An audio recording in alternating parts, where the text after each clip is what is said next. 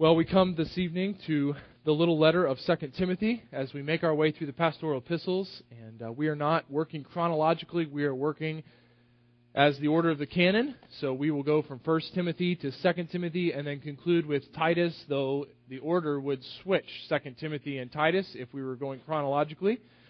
1 Timothy and then Titus, and then conclude with 2 Timothy. But we find ourselves just concluding Paul's first letter to Timothy, which is great context for us to study the second letter that he wrote. He did not write this second letter very long after, and we'll talk about that in just a minute. And uh, talk about the bare bones and the details of what we're going to find in this short letter, though very uh, potent letter that Paul wrote to his young protege and his son in the faith, Timothy. It's going to be our goal over the next several months, and really, I think the letter of 2 Timothy will take us through the summer with some gaps. Uh, assume we'll do some fellowship things in the evening, but through the summer, I think we're going to spend most of our time here in this letter, and it's going to be our goal, really, paragraph by paragraph, to unpack what's here. Because of just a short break, I think we haven't been in 1 Timothy for six weeks or seven weeks. Just even this week, becoming again um, very intimately detailed in my work with 2 Timothy, I was reminded of how different our study on Sunday nights is from our study on Sunday mornings. And uh, how much more detail there is in the didactic or the teaching material of our scriptures. When we come to the Gospels, we're reading a narrative account, we're reading uh, a recounting of information. When we come to the epistles, and particularly Paul's epistles, we are given direct teaching information, and it's extremely detailed, and every word counts and we want to make sure that we have an accurate perspective on what is laid out for us as a standard in 2 Timothy. And so that'll take us through the summer, I would think, if not into the fall, in our study of this little epistle. This is considered by most, if not all, to be the last will and testament of Paul. You are reading the very last words that Paul penned under the inspiration of the Holy Spirit. This is it. And that makes this letter extremely important to us as a young church, with young pastors, with young ideas, with everything new, as David just talked about, with development and with growth and with setting ourselves with an expectation for success. When will we know success when we see it? How will we know it? All of those elements that come together at Grace Church of the Valley make this study particularly important. Because here is Paul. He's facing heaven. He is aware that he is facing heaven. His life is coming to the end. And if we could sit down and ask Paul, what would you say is most important to the life of the leadership of the church and to the life of the church itself? What's going to happen, Paul? Where do you see the church heading in 10 years? We could do an interview with Paul there in the disgusting, uh, rat infested, hygieneless prison of Rome 2 Timothy would be the inspired answer. These are his final thoughts, and they are extremely personal. They are focused on an individual, Timothy, his son in the faith, and yet they are ecclesiastical, that is, they address the church just as much as they are personal. Now, as become our practice, and somewhere this is really going to come back to bite us, but we're going to read through the entire letter of 2 Timothy tonight. And, and don't worry, I've already read this out loud in my office and uh, timed it to see how much of a chunk of time we're looking at. Somewhere, I don't know if it's going to be Hebrews or uh, 1 Corinthians, somewhere this is going to really catch up with us. And we're not going to be able to do this. But as long as we're in these short books, let's get the big picture. Most of you probably have not read 2 Timothy this week. Um, maybe you have. This will be a good refresher if you have. It'll be a good introduction if you haven't. All right? I'm actually going to sit down and I'm going to read to you uh, the letter of 2 Timothy. If you have your Bible, take it out and uh, follow along as I read. This is the word of the Lord, the inspired word of the Lord for our instruction this evening and for many evenings to come. Beginning in verse 1 of chapter 1, the letter to Timothy, the second letter to Timothy. Paul, an apostle of Christ Jesus by the will of God, according to the promise of the life that is in Christ Jesus, to Timothy, my beloved child. Grace, mercy, and peace from God the Father and Christ Jesus our Lord. I thank God, whom I serve as did my ancestors with a clear conscience, as I remember you constantly in my prayers night and day. As I remember your tears, I long to see you, that I may be filled with joy. I am reminded of your sincere faith, of faith that dwelt first in your grandmother Lois and your mother Eunice, and now I am sure dwells in you as well. For this reason I remind you to fan into flame the gift of God which is in you through the laying on of my hands. For God gave us a spirit not of fear, but of power and love and self control. Therefore, do not be ashamed of the testimony about our Lord, nor of me, his prisoner, but share in suffering for the gospel by the power of God, who saved us and called us to a holy calling, not because of our works, but because of his own purpose and grace, which he gave us in Christ Jesus before the ages began, and which now has been manifested through the appearing of our Savior, Christ Jesus who abolished death and brought life and immortality to light through the gospel, for which I was appointed a preacher and apostle and teacher, which is why I suffer as I do. But I am not ashamed, for I know whom I have believed, and I am convinced that he's able to guard until that day what has been entrusted to me. Follow the pattern of sound words that you have heard from me, in the faith and love that are in Christ Jesus by the Holy Spirit who dwells within us, guard the good deposit entrusted to you. You are aware that all who are in Asia turned away from me, among whom are Phygelus and Hermogenes. Hermogenes. May the Lord grant mercy to the household of Onesiphorus, for he often refreshed me and was not ashamed of my chains. But when he arrived in Rome, he searched for me earnestly and found me. May the Lord grant him to find mercy from the Lord on that day and you well know all the service he rendered at Ephesus. Chapter 2, verse 1. You then, my child, be strengthened by the grace that is in Christ Jesus, and what you have heard from me in the presence of many witnesses, and trust the faithful men, who will be able to teach others also. Share in suffering as a good soldier of Christ Jesus. Now, no soldier gets entangled in civilian pursuits, since his aim is to please the one who enlisted him. An athlete is not crowned unless he competes according to the rules. It is the hard-working farmer who ought to have the first share of the crops. Think over what I say, for the Lord will give you understanding in everything. Remember Jesus Christ, risen from the dead, the offspring of David, as preached in my gospel, for which I am suffering, bound with chains as a criminal, but the word of God is not bound. Therefore I endure everything for the sake of the elect that they also may obtain the salvation that is in Christ Jesus with eternal glory. The saying is trustworthy. For if we have died with him, we will also live with him. If we endure, we will also reign with him. If we deny him, he will also deny us. And if we are faithless, he remains faithful, for he cannot deny himself. Remind them of these things and charge them before God, not to quarrel about words, which does no good, but only ruins the hearers. Do your best to present yourself to God as one approved, a worker who has no need to be ashamed, rightly handling the word of truth.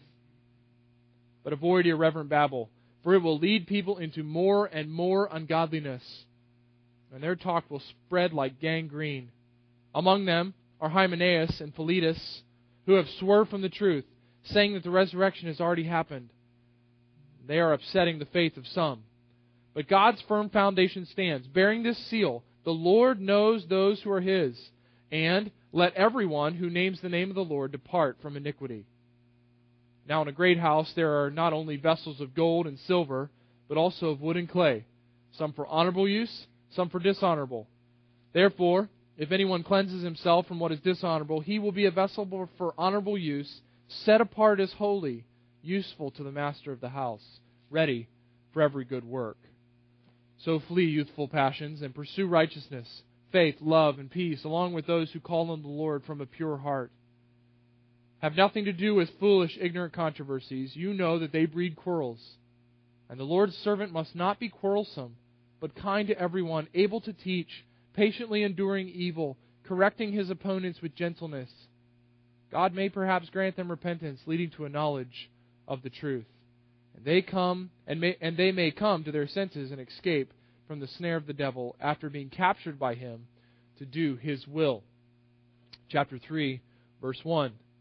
But understand this that in the last days there will come times of difficulty, for people will be lovers of self, lovers of money, proud, arrogant, abusive, disobedient to their parents, ungrateful, unholy, heartless, unappeasable, slanderous, without self control, brutal, not loving good, treacherous, reckless, swollen with conceit, lovers of pleasure rather than lovers of God, having the appearance of godliness, but denying its power. Avoid such people. For among them are those who creep into households and capture weak women, burdened with sins and led astray by various passions, always learning, never able to arrive at a knowledge of the truth. Just as Jannes and Jambres opposed Moses, so these men also opposed the truth, men corrupted in mind and disqualified regarding the faith. But they will not get very far, for their folly will be plain to all, as was that of those two men. You, however, have followed my teaching, my conduct, my aim in life, my faith, my patience, my love, my steadfastness, my persecutions and sufferings that happened to me at Iconium, or at Antioch rather, at Iconium and at Lystra, which persecutions I endured. Yet from them all the Lord rescued me. Indeed, all.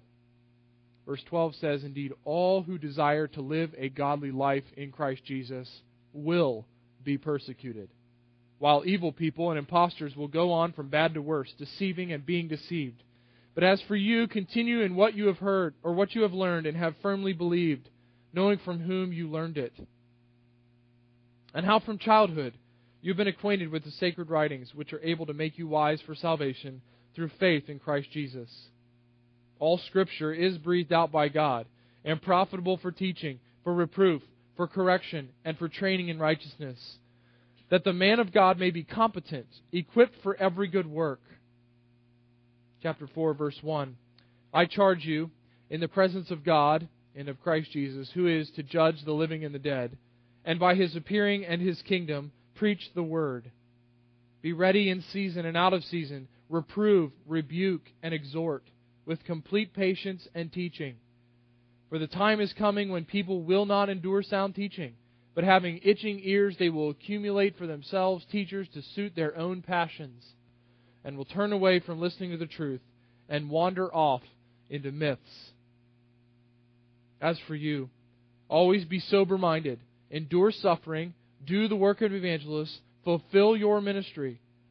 I am already being poured out as a drink offering, and the time of my departure has come. I have fought the good fight. I've finished the race. I've kept the faith. Henceforth there is laid up for me the crown of righteousness, which the Lord, the righteous judge, will award me on that day, and not only to me, but also to all who have loved his appearing. Do your best to come to me soon, for Demas, in love with this present world, has deserted me and gone to Thessalonica. Crescens has gone to Galatia, Titus to Dalmatia, Luke alone is with me. Get Mark and bring him with you for he is very useful to me for ministry. Tychicus I have sent to Ephesus. When you come, bring the cloak that I left with Carpus at Troas, also the books, and above all, the parchments. Alexander the coppersmith did me great harm. The Lord will repay him according to his deeds. Beware of him yourself, for he strongly opposed our message. At my first offense, no one came to stand by me, but all deserted me. May it not be charged against them. But the Lord stood by me and strengthened me, so that through me the message might be fully proclaimed, and all the Gentiles might hear it. So I was rescued from the lion's mouth. The Lord will rescue me from every evil deed and bring me safely into his heavenly kingdom. To him be the glory forever and ever. Amen. Greet Prisca and Aquila and the household of Onesiphorus. Erastus remained at Corinth, and I left Trophimus, who was ill, at Miletus. Do your best to come to me before winter. Eubulus sends greetings to you, as do Pudens and Linus and Claudia and all the brothers. The Lord be with your spirit. Grace be with you all. Would be the accurate closer to this letter to Timothy. Father, we ask for your guidance as we study this letter it's good for us to comprehensively see what you inspired from your apostle Paul. it's good for us to see the whole scope of what is included in this letter. And it is brief, it is uh, direct, and yet it is profound. It is not simplistic, but it is simple. And we ask for grace, even this evening, as we look at these first few verses and as we look at the details that will give us a context for studying this letter. We ask for the grace to be hearers of your word. We want to respond with a quick ear to your word. We desire for your spirit to be active in us that we might be attentive to your word that it would not fall on deaf ears, that we would not have itching ears that turn away from the truth, but that we would hear the word.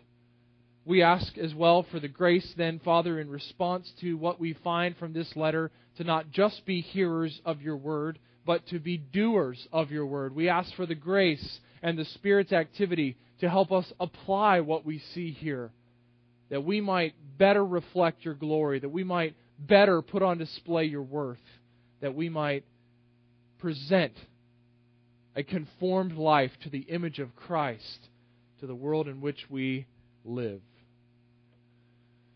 We desire to be hearers and doers and lovers of your word. And so we ask for your grace to be very active as we study this letter.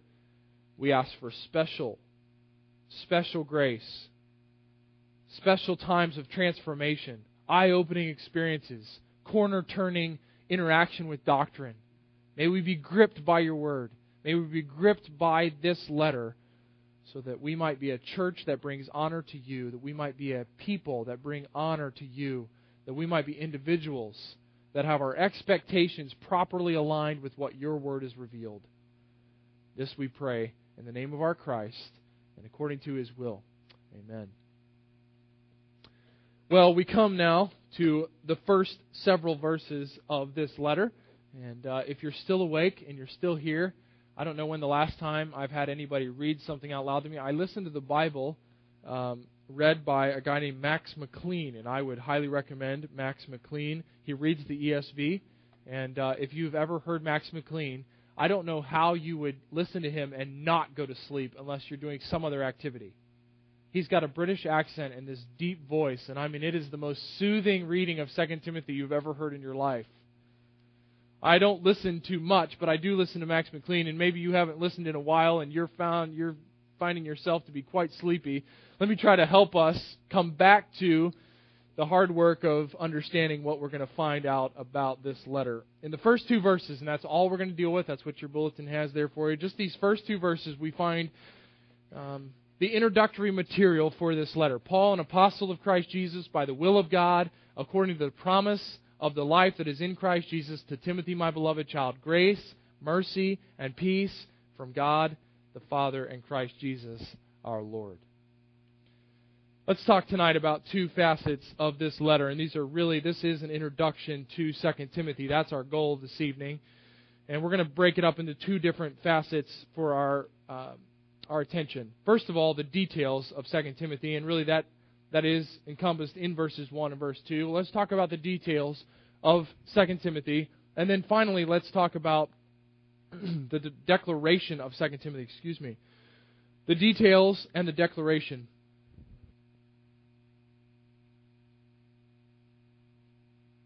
Later, for turning off the microphone. Those of you who are sleepy, that would have been a helpful aid, probably. The details of 2 Timothy. We find, first of all, very obviously from the very first word, though many have debated this, many have thought this not conclusive, that someone else decided that they would put the name of Paul at the first word of their letter so that they would gain some credibility with those who would read it.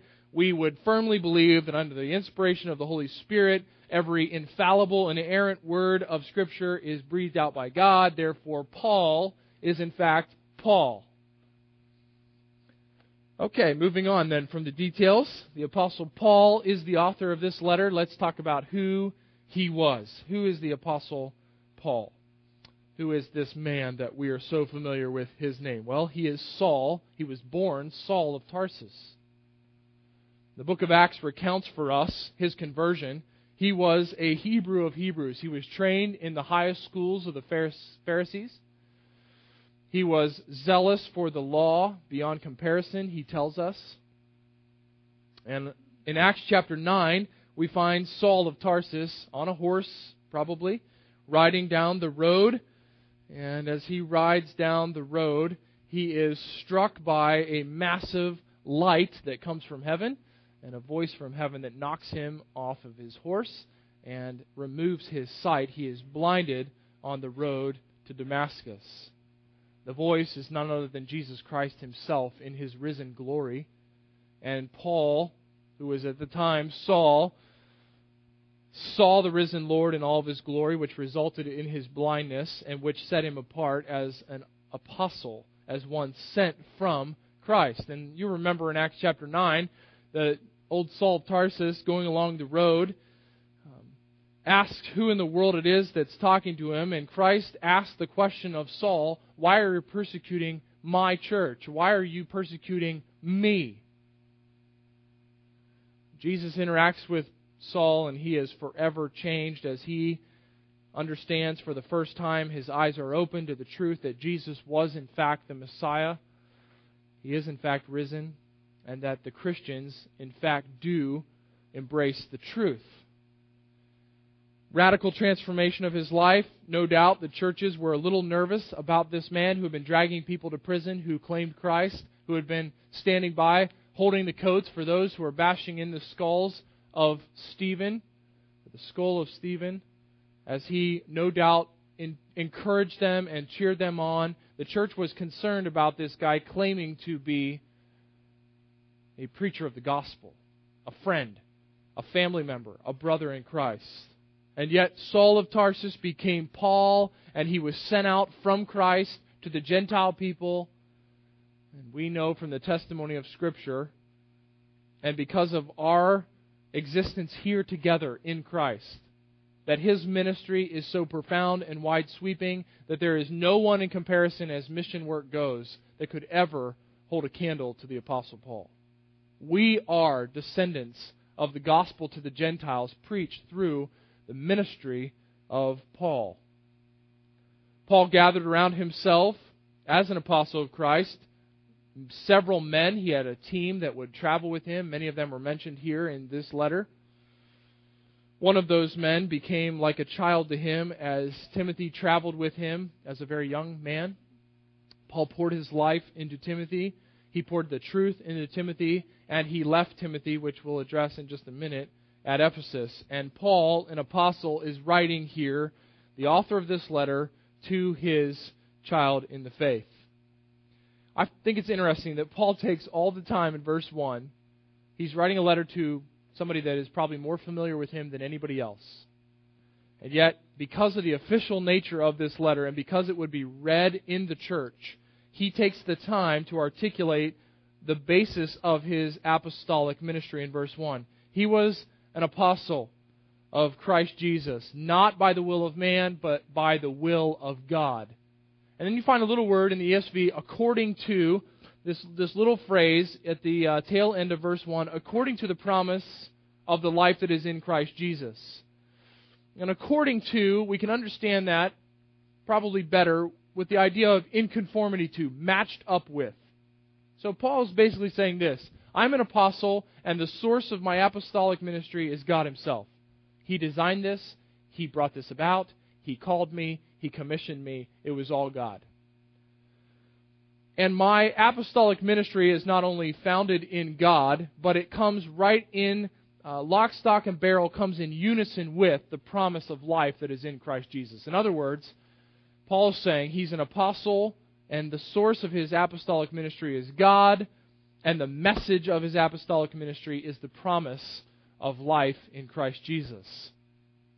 Right? So he is committed as an apostle of Christ by the will of God to declaring the message, the promise of life that is in Christ Jesus. And that's just another way of saying the gospel, the good news, right? That is the good news, that there is life that is available in Christ. So that's the author, the Apostle Paul. The context for this is prison in Rome. Uh, as far as we can tell, based on the history that we find in our scriptures, this letter is written between AD 64 and AD 68. Um, the previous letter to Timothy would not have been long in the past. In the early 60s, uh, Paul was in prison in Rome. He wrote to Timothy. He was released from prison in Rome. And in AD 64, or shortly thereafter, Nero torched his own city. We talked about this this morning. He torched his own city, and in the after effect of being blamed for burning down his city and being an absolute maniac, he proved that it was true by turning the attention and saying that, in fact, those who followed Christ had burned the city of Rome, which led to the most intense and widespread persecution of the church in the Roman Empire that ever existed. And in that persecution, directly after that persecution began, the, the very central leader, the teacher, the apostle from Christ himself, was arrested and thrown into prison. And Paul was very aware that this imprisonment would not end with release. This one, because of the climate of his arrest, because of the climate of the social life in Rome, this one would end in death. This was it.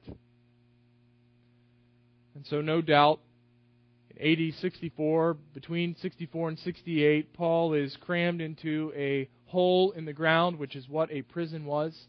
He did not have a mattress, he did not have cable television, he did not have warm meals. There were no taxpayers that were providing him with a very lush lifestyle. He was in prison, and the prison was a pit. It was a hole that was carved out in the ground. It did not it did not have windows, they didn't have light, they didn't have an exercise yard with basketball hoops and weightlifting equipment. Paul was not hanging out with the guys playing checkers.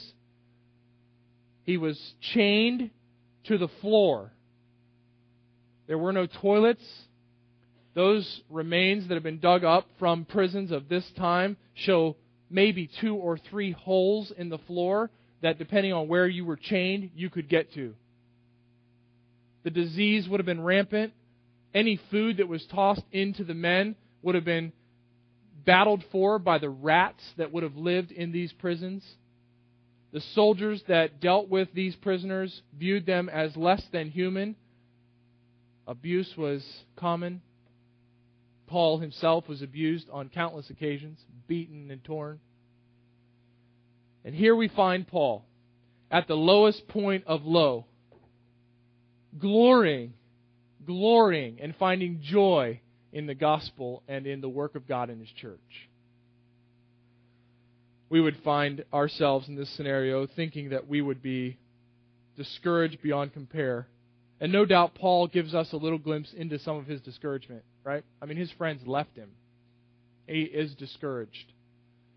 And yet we find him boldly encouraging his young son in the faith to take up the banner, to be bold, to carry on the work of the gospel that he had begun. That's the context and the date. He's in prison after Nero's persecution. And the recipient is none other than Timothy himself. We find in verse 2 to Timothy, who is Paul's beloved child. That's a child in the faith, not a biological child. I think you know that. And then he gives this greeting, and this is, this is vital for us this evening. Here is Paul's initial encouragement, and he'll continue with encouragement in the next several verses that we'll look at next week. But here is his initial encouragement for Timothy. Grace, these are prayers that he would be blessing Timothy with. Grace, mercy, and peace. It's a threefold blessing pronounced on Timothy, his child in the faith. I don't know if you've ever done this. Maybe you, in your Bible reading, you read a chapter at a time um, from one of these and then go back and maybe take a section of it and study that section for the day or for the week or try to memorize certain portions. But if you were to come back to verse 2 and you read just the intro material, and usually our, our eyes just, boy, we just go right past the intro material. If you were to stop and think through these three terms, I think you would be blessed by what Paul is praying for here in verse 2 and blessing Timothy with. Grace, how would we define grace? What is grace? What's a good definition that we would use? What's that, George? Undeserved favor. Exactly. Unmerited, undeserved favor. Um, grace is something that is granted to us that is undeserved. So we are given something when grace is active. We are given something that we did not deserve to receive. Mercy, and the second of these three, mercy, how would we define mercy? The opposite, exactly. Not receiving something that we do deserve, the withholding of what is deserved. And so, in our relationship with Christ, these should be highlights. These should be stamped on us grace and mercy. We received what we in no way merited, which was forgiveness from our sins. And mercy, we are being withheld from what we do deserve, which is eternal punishment and separation from a holy God. And so, Paul, the apostle, in his final days, in his final words, he gives this blessing to Timothy grace, mercy, unmerited favor, undeserved blessing, and withheld uh, deserved punishment. Grace, mercy, and peace. Peace here, I believe, is not a judicial peace that he is blessing Timothy with, but an internal peace a settledness. And we're going to see this played out as a desperate need for Timothy. A settled peace that brings stillness to the troubled waters of life, that brings a settled confidence, a quiet confidence in the midst of trial, persecution, and upheaval. I like to think when I read these blessings that Timothy was was encouraged from the very first line of this letter from the apostle. No doubt Timothy heard. They arrested Paul. First of all, Timothy knew Rome had burned. He's in Ephesus. He knows Paul's in Rome. He knows that Nero is flipped. He read on the internet that morning Nero's going to blame the Christians. Headlines. He got the word. And no doubt Timothy was concerned as much as the weight of the church of Ephesus was on his back, he was aware that the Apostle Paul was headed to prison. And Paul, here, right off the bat, reminds Timothy of these grand themes of his salvation and of his Christian life grace, mercy, and peace. Peace with God, peace with God's sovereign plan for Timothy's life, grace, mercy, and peace. These are the blessings that are called out to young Timothy from the Apostle Paul in his final words. He doesn't just give those and walk away. He always careful to describe what he's speaking of. He says this is not just generic grace, human grace, nor is it human compassion and mercy towards people, nor is it just a superficial peace that anybody could have. This is a grace, mercy, and peace that is derived directly from the source of God the Father and Christ Jesus our Lord. The Father, the first person of the Trinity, is the dispenser of grace, mercy, and peace. And the means by which he dispenses it is through the ministry of his Son, the second person of the Trinity, the Messiah, Jesus, our Master. And the mechanics, the mechanism by which these realities are brought to fruition in the life of any individual is the Spirit that is sent in the absence of Christ. Paul here makes it very clear. He's talking about divine grace, divine mercy, divine peace. This is an amazing introduction to a letter. When was the last time? Well, when was the last time you actually wrote a letter? Or when was the last time you typed a letter or emailed something and you took this much effort in the first two sentences of your letter to communicate the emphasis, the desire, the goal, the priority of what you were writing. Paul is extremely careful, and the Spirit is moving him along as the inspiration process is taking place, and he leaves us with this powerful introduction to young Timothy grace, mercy, and peace from God. From God. Now, that is the details of uh, the foundation of this letter. That's the context. That's what we're going to base everything else off of. We're not going to re um, review all of that every week to talk through what's the context, where's Paul writing from. That just lays the basis for us, but there is a bigger picture of the declaration of 2 Timothy. What is the outline? What is the big picture view that we should have when we come to this letter? And this is important. As much as the context of the letter is important, it's crucial for us as well to hold in our minds a big picture of what we are going to be going through. So let me give that to you. And if you're taking notes, you could write these down. This is just uh, a rough outline of this letter. This is not an inspired outline, but I think it serves us well as we think through this. So here is a go at an outline. In verses 1 through 7 of chapter 1, we'll find the introductory material. 1 1 to 7 is the introduction. We begin then, after the introduction, with the body of the letter in verse 8 of chapter 1, and we find first a call for shamelessness with the gospel of Christ. So Paul calls on Timothy to be shameless with the gospel of Christ. Verses 8 through 18 of chapter 1. The second the second break in the body of this letter comes at the beginning of chapter 2 and takes us all the way through chapter 2, and it's a call for endurance in the service of Christ. So Paul is calling on Timothy for shamelessness with the gospel of Christ and secondly, in chapter 2, he calls on him for endurance in the service of Christ. That brings us to chapter 3 in the big scheme of this letter. And in chapter 3, we find Paul calling Timothy for correction of apostasy from Christ. So he's to be bold in his declaration of the gospel. He is to be faithful in his service of the gospel. He is to endure. And now in chapter 3, he's called to correct, to rebuke the apostasy, the departure from Christ in the church at Ephesus. And finally, in chapter 4, verses 1 through 8, we find a call for the declaration of the Word of Christ, a call for the preaching of the Word. Timothy is reminded at the base level at the end of this letter with the final exhortation. The final call on Timothy is be about the Word. Paul says, Give them the Word. I was so blessed last week by the opportunity to have my pastor, David Wickham, here with us. And I was doubly convicted by the accountability of what he had to say to us from John 17. He addressed it to David, but I could feel the deflection off of David back over to me as he said, David, give them the word.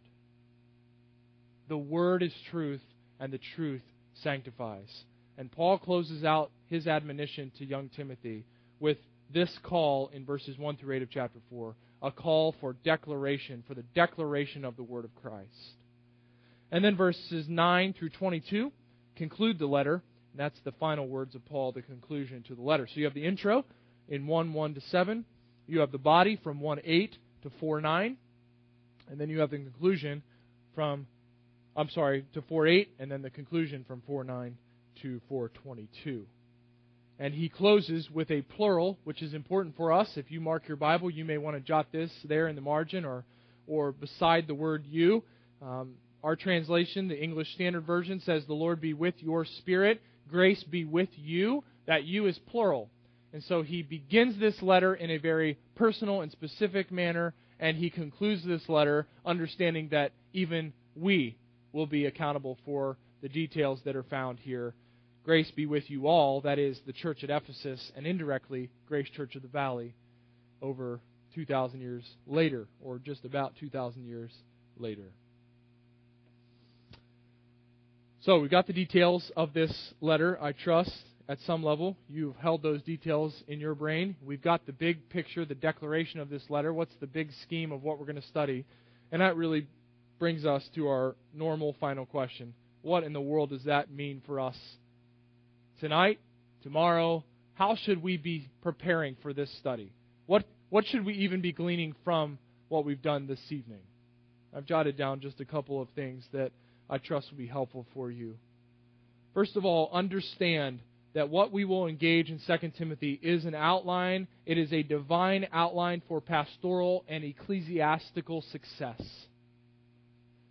Say, what is it to be successful as a church, or what is it to claim success for a pastor, for a shepherd of the church?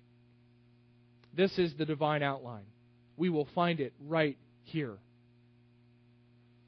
Secondly, as we prepare to examine that outline and to bring ourselves underneath of its authority and submit ourselves in humility to it, let us study and interpret and apply this letter with an eye towards our humility. I, I really encourage you, if you're not reading God's Word on a consistent basis, you should be. You need the renewal of your mind. And if you struggle with keeping the discipline of a daily reading of Scripture, let me help you with three great books that you could be reading a chapter a day from for the next 30 days, and they would benefit you immensely. The letter to the Galatians, the account of Matthew, and the letter to 2 Timothy. It will aid your study immensely. It will help you interact with what we will study.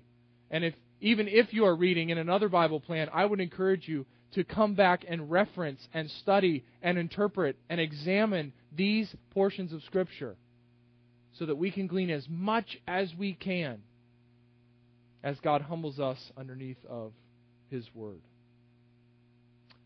We want James 1 19 to 25, which we prayed for. We want that to be true. We want to be hearers and we want to be doers and we want to be livers and lovers of the truth. One of the ways we can do that is to be as familiar as possible, letting our minds be renewed so that we think God's thoughts after Him.